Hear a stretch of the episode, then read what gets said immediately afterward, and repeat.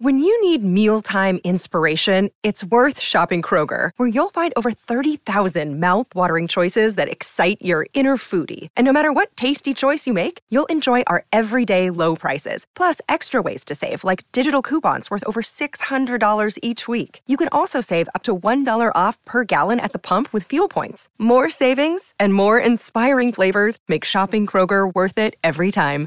Kroger, fresh for everyone. Fuel restrictions apply. Welcome back to the captain's run with Cam Smith. Time to see which young player or cli- players are climbing up the Bailey ladder. Workside trusted for 60 years, over 60 years. Absolutely incredible. Segment brought to you by Bailey's Ladders. Make sure if you need a ladder, Bailey's ladder, ladder is the ladder you choose. But Smithy, who we got climbing the ladder? First young player climbing the ladder. Um, well, yeah, I'm, I'm happy for this young man, but the result for the team that he played for, not so happy. Jacob Preston from the Bulldogs uh, started for the very first time last week against the Melbourne Storm. 21 year old. He played 76 minutes, scored a try, had one line break, four tackle breaks, and made 39 tackles. Now, if you can produce those numbers, Kempy, in Melbourne against the Storm, mate, you can do it anywhere. Yep. Really. Incredible. So so here's uh, my first nomination. Second one, Isaiah Katoa, um, playing in the sixth jersey for the Dolphins. He's, he's 19, had one line break assist, one try assist, 21 tackles against the Raiders in just, as I mentioned, his, his only his second match. Fantastic again. Um, young man's got a huge future if he continues on this path that he's on. And the third nominee for myself is J'maine Hopgood. He's been he's had a cracking start to the year. In, in a losing side in round one against the Storm, he he was almost the best player on the field. Um, oh, well, in my opinion, anyway. His his numbers were huge. Had plenty of carries. He, he made the second most tackles, I believe, or third. He, he made something like fifty five tackles. Um, but last week it was just his eleventh game of his career. Ran for 145 meters, two and two try assists. Wow. Fantastic. Just he's he's going so good, Kempy. Oh, J'maine Hopgood. He is uh, one to keep watching. That's Bailey Ladders bringing safety and efficiency to the worksite for over 60 years. This is a captain's. Uh, well, no, before we get to the break, we've got actually a media release. Oh, a media breaking release. news. Breaking news. Just come across me desk, Smithy. Just come across me desk. we Uh, got? the Australian Rugby League Commission has approved changes to the NRL's lead, uh, sorry, the NRL's head injury protocols, including introduction of a mandatory 11-day stand down following a diagnosed concussion. The commission approved the new stand down procedure following a review of the data and advice from a range of experts. The new requirement which applies to concussions diagnosed both at training and during games, will take effect from Thursday, 16th March 2023, being the commencement of round three.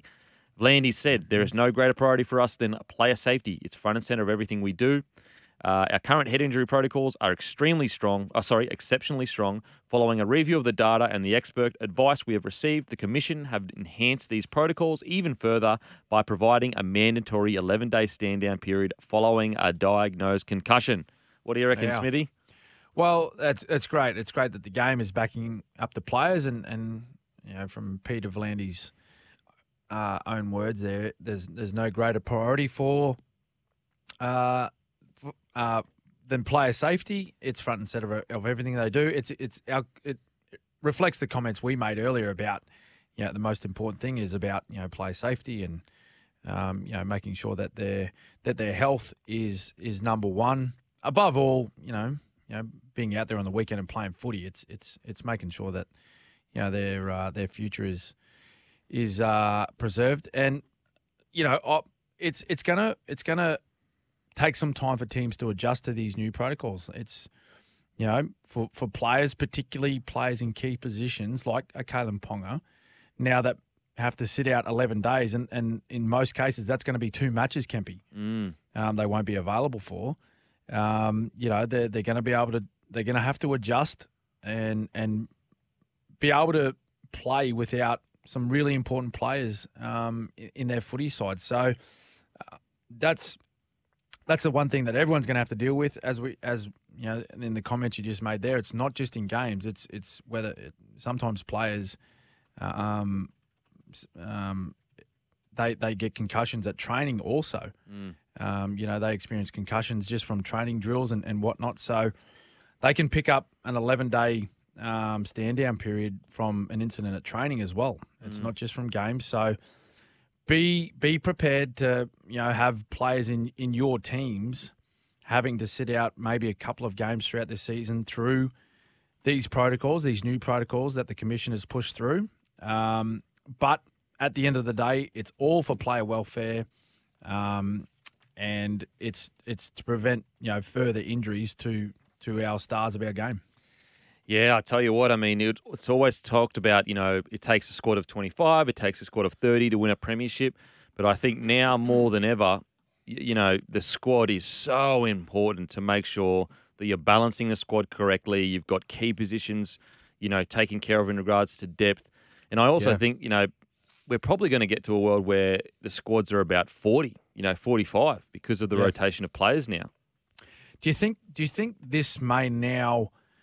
Do you think this could lead to changes in the way teams train, Kempy, and prepare? Mm. So they take they they take risk out of training where they they minimise contact sessions or or you know the, the way the the intensity of of contact sessions um, because you know you can't afford to have to have someone you know suffer a concussion at training now like like completely understand that concussions may happen in a game and you're out you know you're out there playing and you want them you know playing 100% and they, they need to go as hard as they can but when you're at training that would be an extremely frustrating thing to to happen is to lose a player for two matches from a training drill Oh, absolutely. No, I, I think that they'll definitely be taking it on board because that's the last thing you want. It's such a fine balance, though, because, you know, rugby league is such about toughness and, and fitness in tough Yes. areas. Like, the only way you build that is by training tough. through so, training yeah. exactly really, really tough uh, situation in regards to balancing that. But we're going to head to a break. After the break, we're going to get to your text and calls.